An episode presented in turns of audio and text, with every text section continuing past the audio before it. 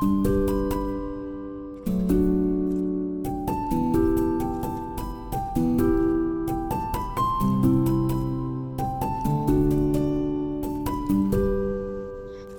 merhaba, ben klinik psikolog Zeynep Yetkin. Bugün uzman psikolojik danışman Şule Acar'la birlikteyiz. Hoş geldin Şule.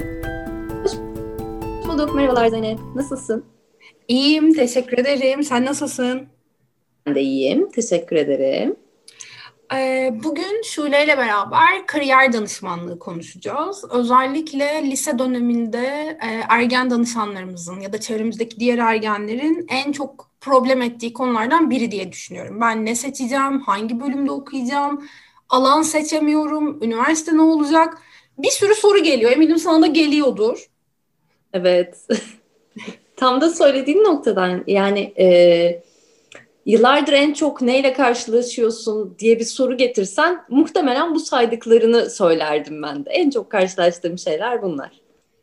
Ee, sen aynı zamanda bir kariyer danışmanısın aslında. Hı hı. Ee, nasıl karar verdin kariyer danışmanlığını da yaptığın çalışmalara eklemeye aslında? Hem bunu soruyorum hem de bu kariyer danışmanlığı tam olarak nedir, nasıl bir şeydir bize bir de onu anlatır mısın? Tabii. Ee, kendi yolculuğumdan yola çıkarak belki başlayabilirim. Ben yaklaşık 10 yıldır gençlerle çalışıyorum. E, lise dönemindeki gençlerle çalışıyorum ve lise döneminde az önce de bahsettiğim gibi en çok karşılaştığımız soru işte hangi alanı seçeceğim, hangi mesleği seçeceğim, e, bölümüm ne olacak, üniversitede hangi e, üniversiteyi tercih etmeliyim veya benzeri şekilde ben ne olacağım yani ben e, nasıl bir meslek sahibi olacağım, ne istiyorum gibi sorularla karşılaşıyoruz en çok. E, ve hani benim içimde şöyle bir şey oldu. Bir dakika yani evet bu bu kadar büyük bir soruyken e, buna yönelik bir şeyler yapılması gerekiyor. Evet bazı testler var ama e, testin sonucuna göre işte sana en uygun meslek şudur kadar mekanik bir şey değil bence bu. E, bu aslında bir yolculuk gibi canlanıyor benim zihnimde. Liseye belki başlamayla birlikte hatta belki ortaokul dönemini de dahil edebiliriz.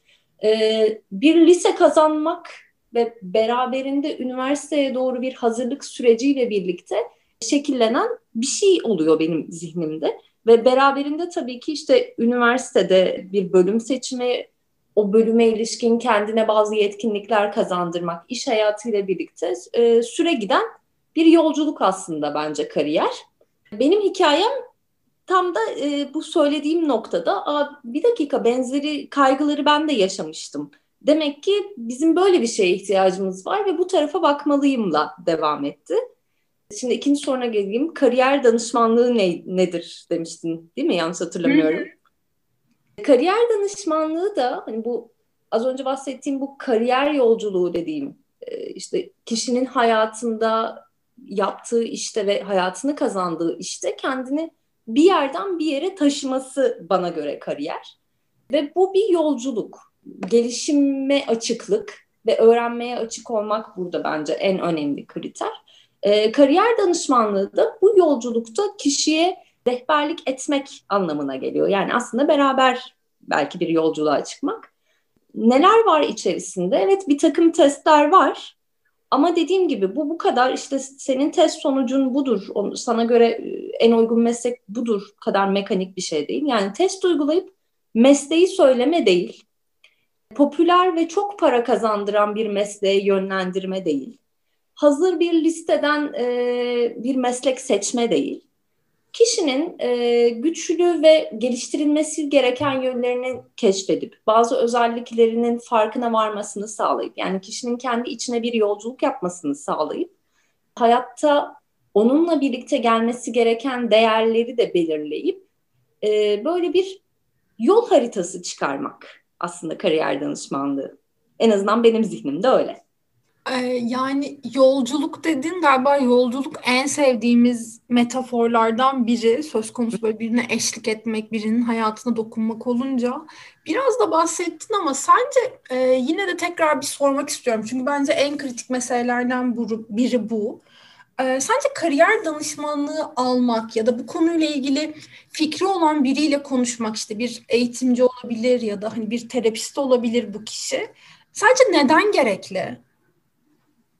Neden gerekli? Şimdi farklı bir dünyaya doğru evriliyor dünya. Hele ki bu pandemi süreciyle birlikte artık farklı farklı yetkinliklerin de e, ortaya çıktığını görüyoruz.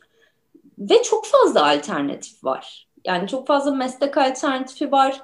Çok fazla kariyer yolculuğu duyuyoruz bir taraftan. Kendimizi tanımakla ilgili zaman zaman problem yaşayabiliyoruz. Ve kafada bazı şeyleri netleştirmek için bu gerekli. Peki nasıl yapıyoruz taraftan? Yani evet neden gereklidirin devamında. Ee, kariyer danışmanlığı neden gereklidir gibi bir soruya e, ben muhtemelen şöyle cevap veririm. Günümüzde farklı bir dünyanın olduğunu da görüyoruz. Yani dünya farklı bir yere doğru evriliyor. Özellikle pandemiyle birlikte bunu daha net görmeye başladık. Artık farklı yetkinlikler e, yeni iş dünyasında gerekiyor. Ve buna bağlı olarak da özellikle gençler kariyer seçeneklerinin e, daha fazla arttığının farkındalar. E, ve bu daha büyük bir kararsızlık yaratıyor kişide. Yani hangi mesleğe yönelecek, nasıl bir iş ortamında çalışacak, nasıl bir hayat onu bekliyor ya da bu hayatta nasıl bir yol çizmeli kendine. Bununla ilgili sorular gündemde. Ee, sadece meslek seçimiyle bitmiyor aslında. Yani kişi mesleğini seçmiş olsa bile e, o mesleğin 20 yıl sonra nasıl ye, bir yetkinlik gerektireceğiyle ilgili e, bazı öngörüler gerektiriyor beraberinde. Kaldı ki bir hedef belirlemiş olması bazen motivasyonu da sağlayan bir şey oluyor. Yani kişinin bir derdi varsa, bir şey yapmakla ilgili bir derdi varsa bu onun için çok büyük bir motivasyon oluyor. Bu yüzden de kariyer danışmanlığı e, bir hedef belirlemekle ilgili e, burada çok kritik bir öneme sahip. Bazı alanlar için de daha erken yola koyulmak gerekiyor esasında. Yani bir oyunculuk diyorsak, bir e, sanat dalıyla ilgilenmek gerekiyorsa, hadi sen de biliyorsun, daha küçük yaştan itibaren bunun altyapısı e, oluşturulmaya başlanıyor. Ve e, bu yüzden de daha erken bir takım e, çalışmalar yapılması gerekiyor. Bir yandan da bir, bir yandan da şey geçiyor benim aklımdan demin seni dinlerken motivasyondan ya da bir hedef belirlemekten bahsettin ya sanki hedefe ulaşmak için tek bir motivasyonel faktör seçildiyse o zaman o yolculuk daha zorlu hale geliyor gibi geliyor bana. Yani ben bu mesleği istiyorum çünkü çok para kazanacağım. Biraz önce sen de söyledin. Sadece para kazandıran mesleği seçmek değil aslında kariyer planlaması ama bir gencin eğer sadece tek bir motivasyonu varsa ve bir şekilde o motivasyon e, sarsılıyorsa yolculuk içerisinde sanki hedefe ilerlerken cesareti de kırılıyor gencin. O yüzden bir şeyi isterken ya da bir kariyer planlaması yaparken o, o kararı nasıl vereceğimizi, hangi faktörlerin beni motive edeceğini biraz düşünmek ve fazla faktör bulmak lazımmış gibi geliyor bana. Kesinlikle katılıyorum. E, hatta benim sık sık vurguladığım şeylerden bir tanesidir bu söylediğim. Yani X bir mesleği istiyorum dan ziyade ben hayatımda şu şu şu şu şu becerileri kullanabileceğim bir meslek istiyorum. Aslında kişiyi çok daha motive eden bir şey. Çünkü olabiliyor hepimiz e, çocukluk hayallerimiz oluyor kimimizin ama hani şöyle dönüp bakmıyoruz ona. Bu bana uygun mu ya da ben hayatım boyunca bununla e, hayatımı devam ettirebilir miyim diye bazen düşünemeyebiliyoruz veya hani, o kadar ışıltılı geliyor ki o hayallerimiz. Hani onun peşinden gidiyoruz. Ama şey burada çok daha e, kıymetli. Yani kendini tanıyıp da bazı farklı alternatifler koyup ama bu alternatiften kastım hani şey değil. Şu meslek olmazsa bu, bu olmazsa bu kadar böyle hani e, uç ve ayrık bir şeyden bahsetmiyorum. E, benim iletişim becerim var. İletişim becerimi kullanabileceğim bir meslek olsun. İşte ben çalışma saatlerimi kendim ayarlamak istiyorum. O zaman hani onun da içerisinde olduğu bir meslek olsun gibi farklı alternatiflerin e, belirlenmesi kişiye daha iyi gelebiliyor motivasyon sağlaması açısından. Doğru haklısın. Peki kariyer danışmanlığı lise grubuna verilen bir hizmet mi sadece? Yani bu desteği biz liseye geçtikten sonra mı birey vermeliyiz sence? Lise döneminde ihtiyaç var ama yalnızca lise dönemine hitap eden bir çalışma mı? Bence değil. Ee, öncesi ve sonrasında da ihtiyaç duyulduğunu aslında görüyoruz. Yani e, liseye geçmeden önce kişinin hangi liseyi seçeceğiyle hatta e, bu bir sınavla belirleniyor biliyorsun. E, hani o sınav sürecinde de kişinin böyle bir motivasyona ihtiyacı oluyor. Sadece sınava hazırlanmakla ilgili değil. Kafasında bazı alternatiflerin belirmesiyle ilgili de bazen böyle bir ihtiyaç e, hissedebiliyor kişi. Ve hani, bu lise hazırlık e, sürecinde hangi liseye gideceğiyle de çok belirli bir şey aslında bu. Tabii devamında liseye geçtiğinde bu kez e, farklı bir e, yol bizi bekliyor. Yani 9, 10, 11 ve 12. sınıfta aslında her sınıf ve yaş düzeyi için farklı bir kariyer yönlendirmesi söz konusu. Yani 9. sınıftan bahsediyorsak burada hani ders çalışma ile ilgili bir motivasyona ihtiyacımız oluyor. 10. sınıftaysak artık yavaş yavaş hangi alanı seçeceğim gibi bir soru e, gündemde. 11'de biraz daha meslekleri belirleme, hani alternatifleri belirleme ve 12. sınıfta da üniversite sınavına hazırlıkla ilgili bir gündemimiz oluyor aslında. Ama lise bitti, kariyer danışmanlığı bitti gibi bir, şey de değil.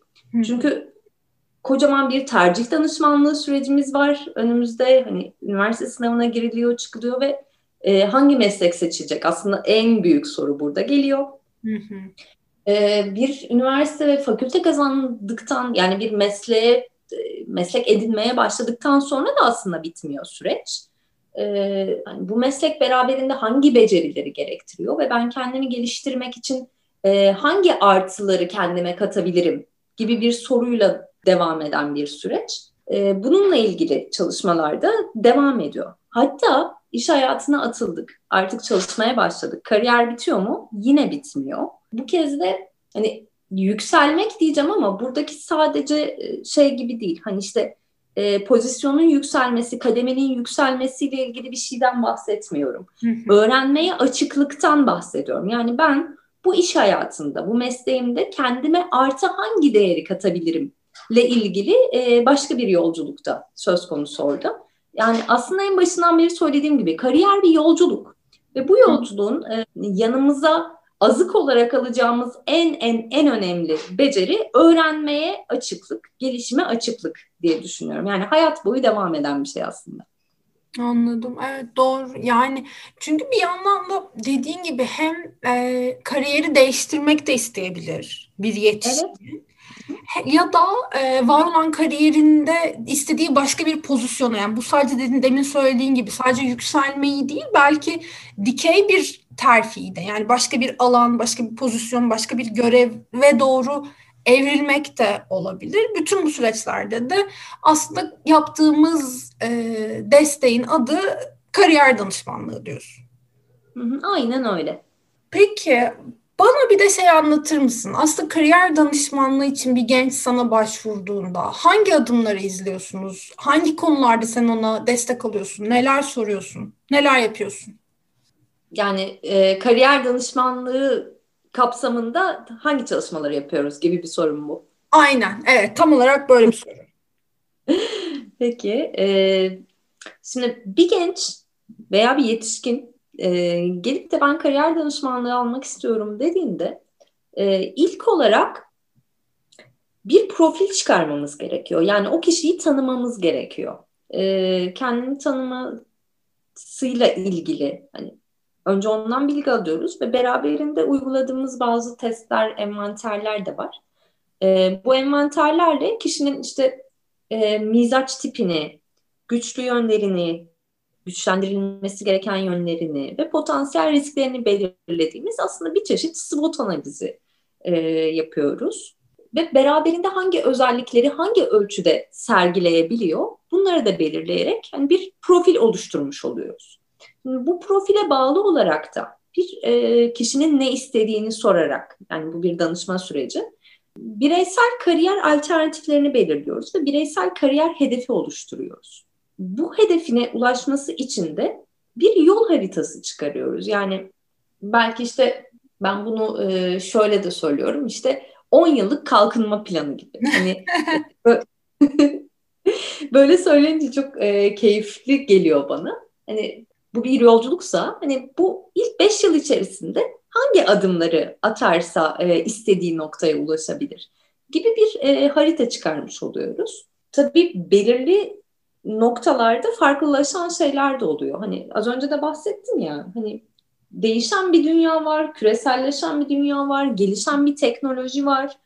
Dünyanın ne istediğine bağlı olarak ihtiyaçlar da belirliyoruz. Yani hele ki şu bulunduğumuz süreçte ben teknolojiden uzak kalmak istiyorum gibi bir şey e, ne kadar imkansızsa e, hani meslek içerisinde de teknolojiyi ayrı tutmak o kadar imkansız. O yüzden de hani yeni dünya teknoloji gerektiriyorsa peki teknolojik becerileri nasıl geliştirebiliriz? E, gibi ayrı bir paragrafla başlıyoruz.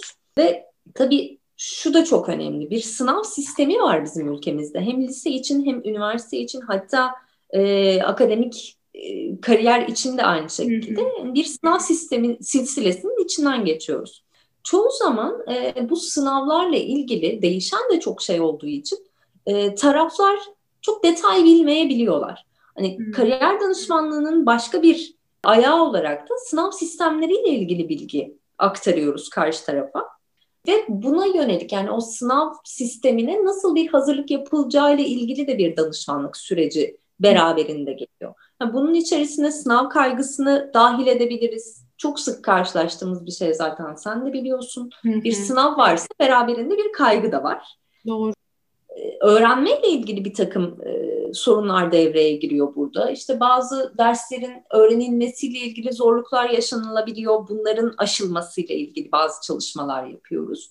E, motivasyon yine en çok ihtiyacımız olan şeylerden bir tanesi. Motivasyon kaybı olduğunda bunu tekrar nasıl yerine koyabiliriz ve kişiyi nasıl e, o sürece tekrar adapte edebiliriz gibi başka bir fonksiyonu da var kariyer danışmanlığının performans geliştirme ile ilgili çalışıyoruz. Bazen her şeyi yapsak bile performansımız istediğimiz ölçüde olmayabiliyor. Hmm. Bununla ilgili bazı e, geliştirmeleri var. Ve sınav taktikleri veriyoruz. Tam da sınav esnasında kullanılabilecek kişinin hem kaygısını azaltmaya yönelik hem de performansını arttırmaya yönelik bazı taktikler var.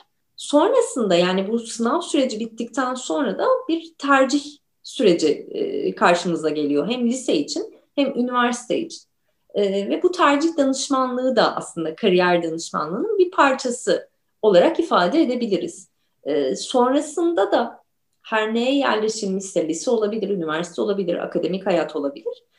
Artı kendini geliştirmek için hangi çalışmalar yapılabilir? Hangi bunun içerisine hobileri dahil edebiliriz?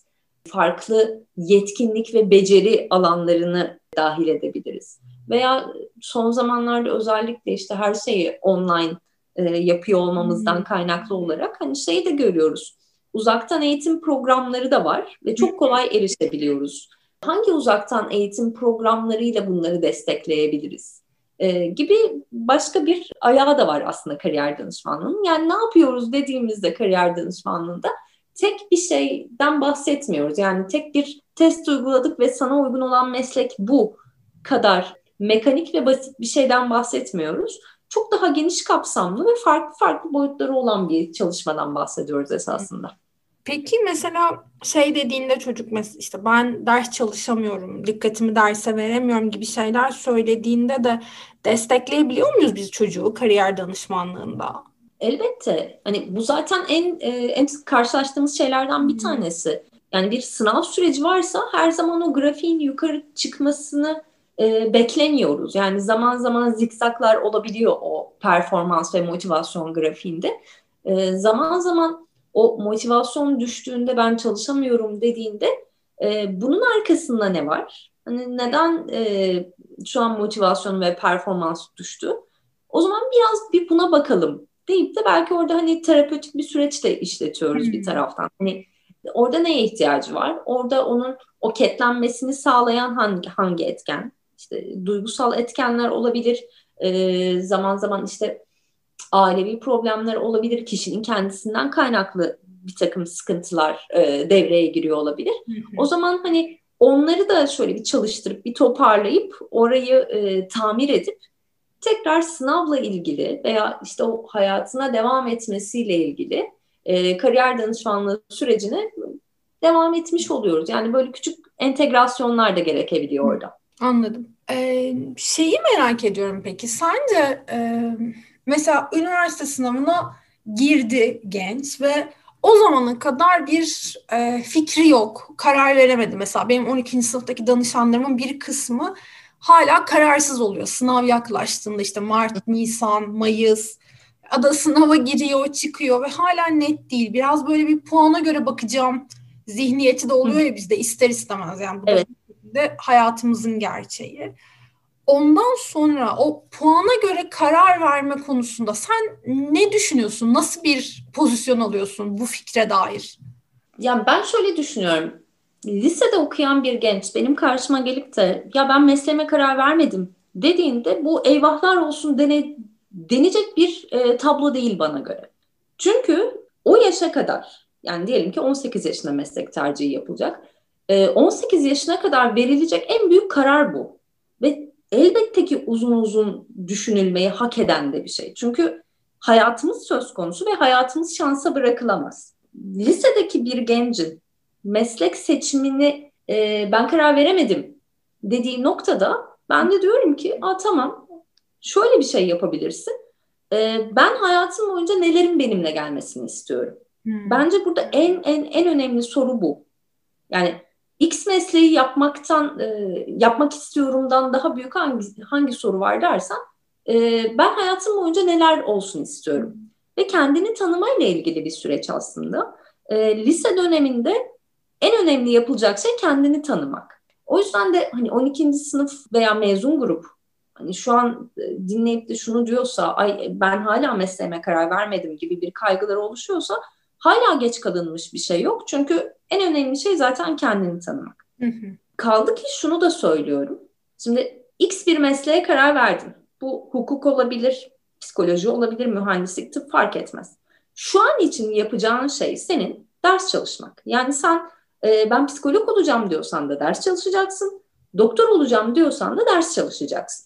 Yani bunun ben daha az çalışayım, daha çok çalışayım gibi bir ekonomisi de yok. Hmm. O yüzden de hani puana göre tercih yapacağım da bana göre çok negatif bir şey değil. Ha hmm. tamam sadece puan bazlı gitmek e, bir eksi midir? Evet eksi. Ama puan da sonuçta bizim göz önünde bulundurmamız gereken büyük bir kriter. Puan artı ben ne istiyorum? Bence burada en güzel kombinasyon. Sen ne dersin? Seni dinlerken hemen yine e, en sevdiğim kendi ergenlik dönemlerime gitti. şey seninle sohbet ederken sürekli bana bu oluyor. Yani o dönemlere gidiyorum muhakkak. Ve bu kendini tanıma meselesi de böyle biraz zor bir şey ya. Yani aslında işte bir sürü içerik var bununla ilgili. Yetişkinler bile ya da işte seanslarda karşılaşıyoruz. Yaş ne kadar büyüse de bazen o kendini tanıyamama hali devam ediyor. Bu gerçekten zor bir şey. Özellikle böyle o yaşlarda yani 16, 17, 18 yaşlarında insanın ya gözünde büyüyor gibi geliyor bana ya da tam tersi çok hafife alıyor kendini tanıma meselesini. Ben mesela şey düşündüm yani ben psikoloji okumaya nasıl e, karar vermiştim. Tam senin anlattığın yollardan geçmişim onu fark ettim bir kez daha. Çünkü e, ben de kesinlikle karar veremiyordum. Ne okuyacağıma, ne olmak istediğime. Sanki böyle bir ya benden de ne olur hani yapabilir miyim falan gibi bir sürü zihnimi meşgul eden biraz da olumsuz düşünce vardı. Ama sonra şeyleri düşünmeye başladım. Ben ne yapmak istiyorum? Ben insanlarla bir arada olmak istiyorum. Yani bunu da bu arada şu yüzden anlatmak istiyorum. Burada bu kendini tanımak dediğimiz e, şeyin durumun vücut bulmuş hali aslında bu deneyim bence. Ben insanlarla bir arada olmak istiyorum sadece ofiste oturup hiçbir şey yapmadan yani hiç kimseyi görmeden bilgisayar başında bir iş yapmak istemiyorum. Hareketli bir iş istiyorum. Yani bir dinamik bir tarafı olsun. Böyle bir e, hafif böyle bir riskli belki bir, bir, bir şey beni heyecanlandıran bir tarafı olsun.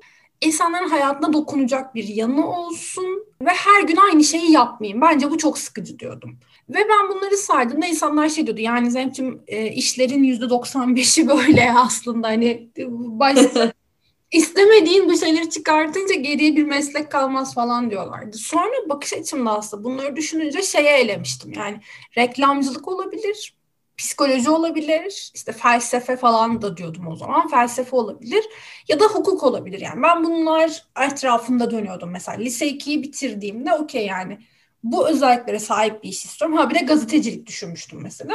Yani bu özelliklere sahip bir iş istiyorum ve bu özelliklere hangi meslekler sahip olabilir gibi böyle inanılmaz genelden gerçekten özele yavaş yavaş huniyi daraltır gibi gittim aslında. Ve e, lise sonunda da sadece psikoloji tercihiyle listemi de vermiştim.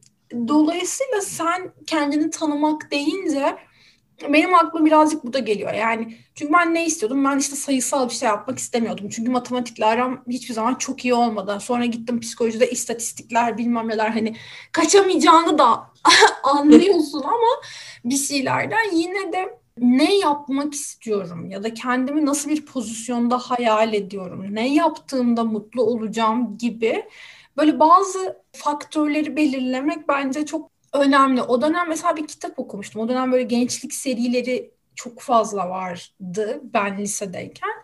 Orada da mesela bir genç kızın şeyini hatırlıyorum. Yani asla ne olacağına karar veremiyordu ve e, bütün arkadaşlarının bir fikri vardı. İşte aileleri hukukçuydu, hukuk okuyacaklardı. İşte daha aktivist bir tarafları vardı, gazete olacak, gazeteci olacaklardı vesaire. Ve o asla karar veremiyordu ve hatta böyle biraz da şeyi görüyorduk. Hala da bu yaş grubunda tabii ki görmeye devam ediyoruz.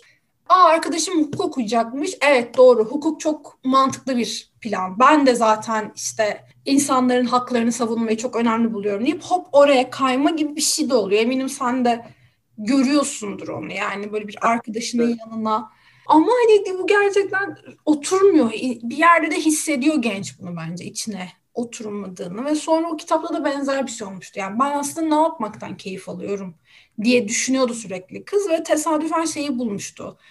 Bütün kıyafetlerine e, bir böyle eklemeler yapıyordu işte beyaz tişört alıyordu üzerine boncuk dikiyordu falan ve böyle kitabın arasında hep küçük küçük bununla ilgili mesajlar küçük parçalar vardı kitabın sonunda da e, modacı olmaya mesela karar vermişti. Moda okuyacağım ben demişti. Yani bunun gibi aslında hep yaptığınız yani bu sorunun cevabı içinde demek istiyorum ben. Yani hem ergenlere hem de e, ergen ebeveynlerine bizi dinleyen yani bu soru ya ancak sizin çocuğunuz sen cevap verebilirsin ve içeri bakmak gerekiyor. Sadece biraz cesaret.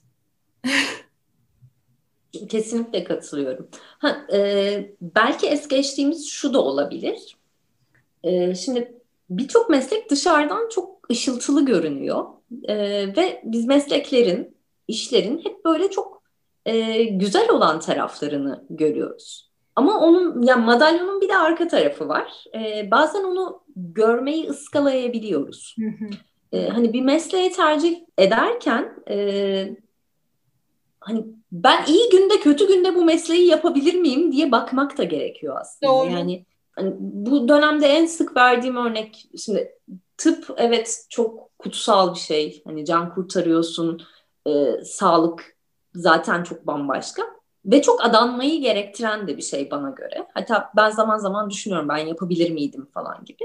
Ama hani bu pandemi mesela hiçbirimizin aklına gelmezdi böyle bir şey e, hani ben iyi günde kötü günde yapabilir miden yapabilir miyimden kastım ya pandemi de olsa ben bu tıpı yapabilir miyim gibi bir şey de belki gözden geçirmek. Hani şaka yoldu söylüyorum bunu ama e, hani işin e, zor olan taraflarını da kaldırabilecek miyiz şeklinde de bir değerlendirme gerekiyor bence meslek tercihinde. Yani kesinlikle katılıyorum. Bence bu şey çok vurucu da bir örnek. Şu an gerçekten hayatını daki en büyük fedakarlıklardan birini yapıyor bütün sağlık çalışanları. Yani Hı. sevdiklerinden uzaktalar, kendi canlarıyla ilgili müthiş bir tehlike içerisindeler, müthiş riskler alıyorlar.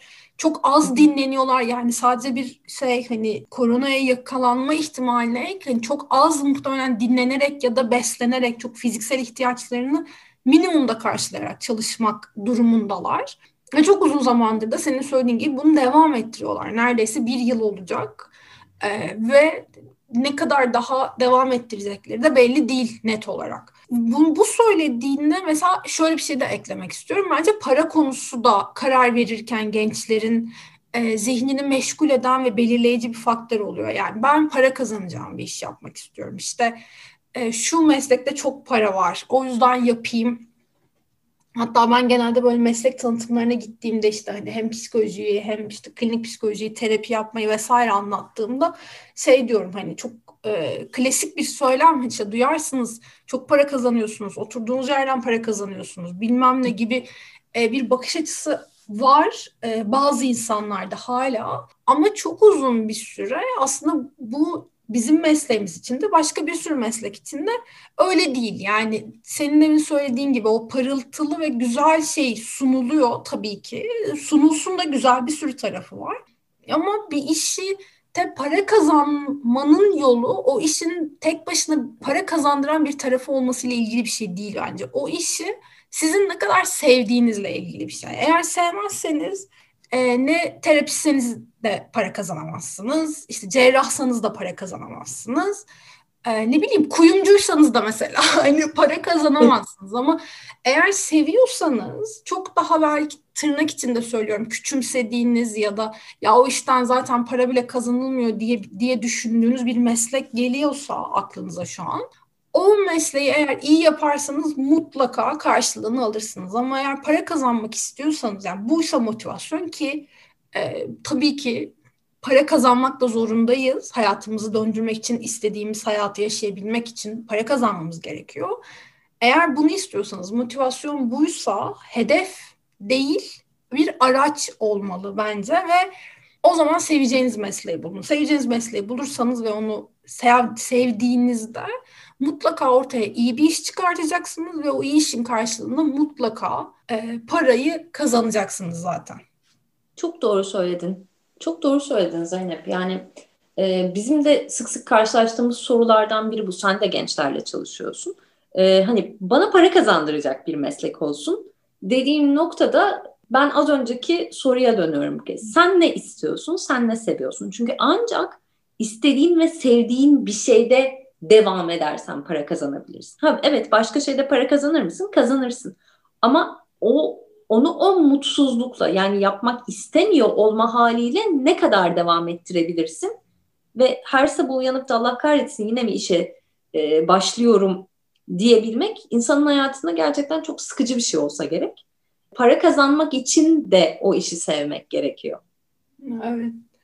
Peki e, böyle birazcık yayını ister istemez ergenlere ya da gençlere yönelik de yaptık ya yani hani bunlar aklınızda bulunsun işte bir kariyer danışmanından bunları bekleyebilirsiniz şöyle bir şey yapın bu yola girmeyin gibi bir sürü şey söyledik toparlarken bir de sen bu çocukların bu gençlerin ebeveynlerine ne söylemek istersin? Şimdi ergen ebeveyni olmak gerçekten zor vaziyet. Ve e, hani bu meslek tercihinde yani hem sınav hazırlık sürecinde hani böyle bazen şaka yolu kullanıyoruz ya işte e, sınav ebeveynleri diye. Hmm. Gerçekten e, onlar için de çok ciddi kaygı verici bir şey. Ve zaman zaman e, çocukların tercihleriyle ilgili de elbette ki söz sahibi olmak da istiyorlar. Bence hakları da var. Yani bir yol gösterici olarak e, bir anne ve baba olarak hani ben seni tanıyorum sen aslında şu meslekte iyi gidebilirsin gibi bir e, fikir de veriyorlar. Ama bazen bu yalnızca fikir vermekle sınırlı kalmayabiliyor. Yani zaman zaman e, ebeveynler kendi gerçekleştiremedikleri hayalleri e, çocuklarına atfedebiliyorlar. Yani ben yapamadım, ben mühendis olamadım ama sen olacaksın. Hatta geçenlerde bir film izlemiştim mimarlıkla ilgili.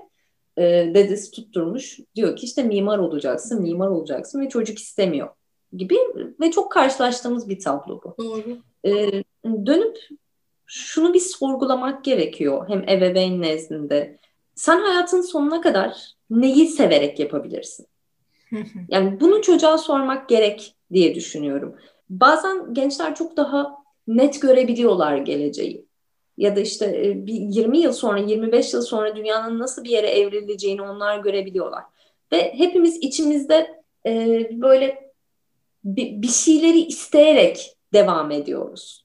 E, gerçekten sen ne istiyorsun diye e, çocuğa sorulmalı. Hani ebeveynlere bir mesaj vereceksem o onun hayatı diyebilirim. Bu belki biraz hani radikal ve sert bir cümle e, gibi gelebilir kulağa ama gün sonunda o işi o yapıyor olacak. Yani hiçbirimiz ebeveyn olarak o işi o çocuk yerine yapmıyoruz. Yapmayacağız. E, mühendis de olsa o toplantıları o, o girecek, o işleri o yapacak. Cerrah da olsa e, o yapacak. Öğretmen de olsa o yapacak. Yani gün sonunda o işi o çocuk yapacak. O yüzden de sen ne istiyorsun, neyi hayat boyu kendinle birlikte getirmek istiyorsun gibi bir soru çok önemli yani ve ebeveynler bence bunu sormalı. Kesinlikle. Bence demin dedin ya belki bu biraz vurucu bir söylem oldu diye. Eğer vurucu bir söylem gibi geldiyse o zaman kesinlikle bunu bu cümleyi bir kez daha dinleyin demek istiyorum. Çünkü demek ki asıl e, duymanızı istediğimiz kişiler sizlersiniz. Eğer evet ya çok tabii ki öyle başka nasıl olacaktı gibi bir yaklaşımla dinliyorsa bir ebeveyn bence senin cümlelerini süper. O zaman çok daha sağlıklı çocuğuna istediği meslek için ya da hayatını nasıl sürdürebileceğiyle ilgili alan açan bir ebeveynden bahsediyoruz. Ama böyle birazcık kaş kalkıyorsa, biraz bir mimikler oynuyorsa o zaman lütfen bir kez daha bu söylediklerimizi düşünün demek istiyorum ben de seninkilere ek olarak. Şöyle çok teşekkür ederim. Bence çok keyifli bir e, yayın oldu. İyi ki bugün benimleydin. Çok teşekkür ederim. Ee, aynı keyfi ben aldım. Yani tam böyle sohbet ediyor gibi oldu. Gerçekten de sohbet ettik zaten. Ee, umarım bu podcast'i dinleyen herkes aynı keyfi alır bizimle. Umarım. Bence öyle olacak. Başka yayınlarda görüşmek üzere o zaman. Dinlediğiniz için herkese teşekkürler. Görüşmek üzere, hoşçakalın.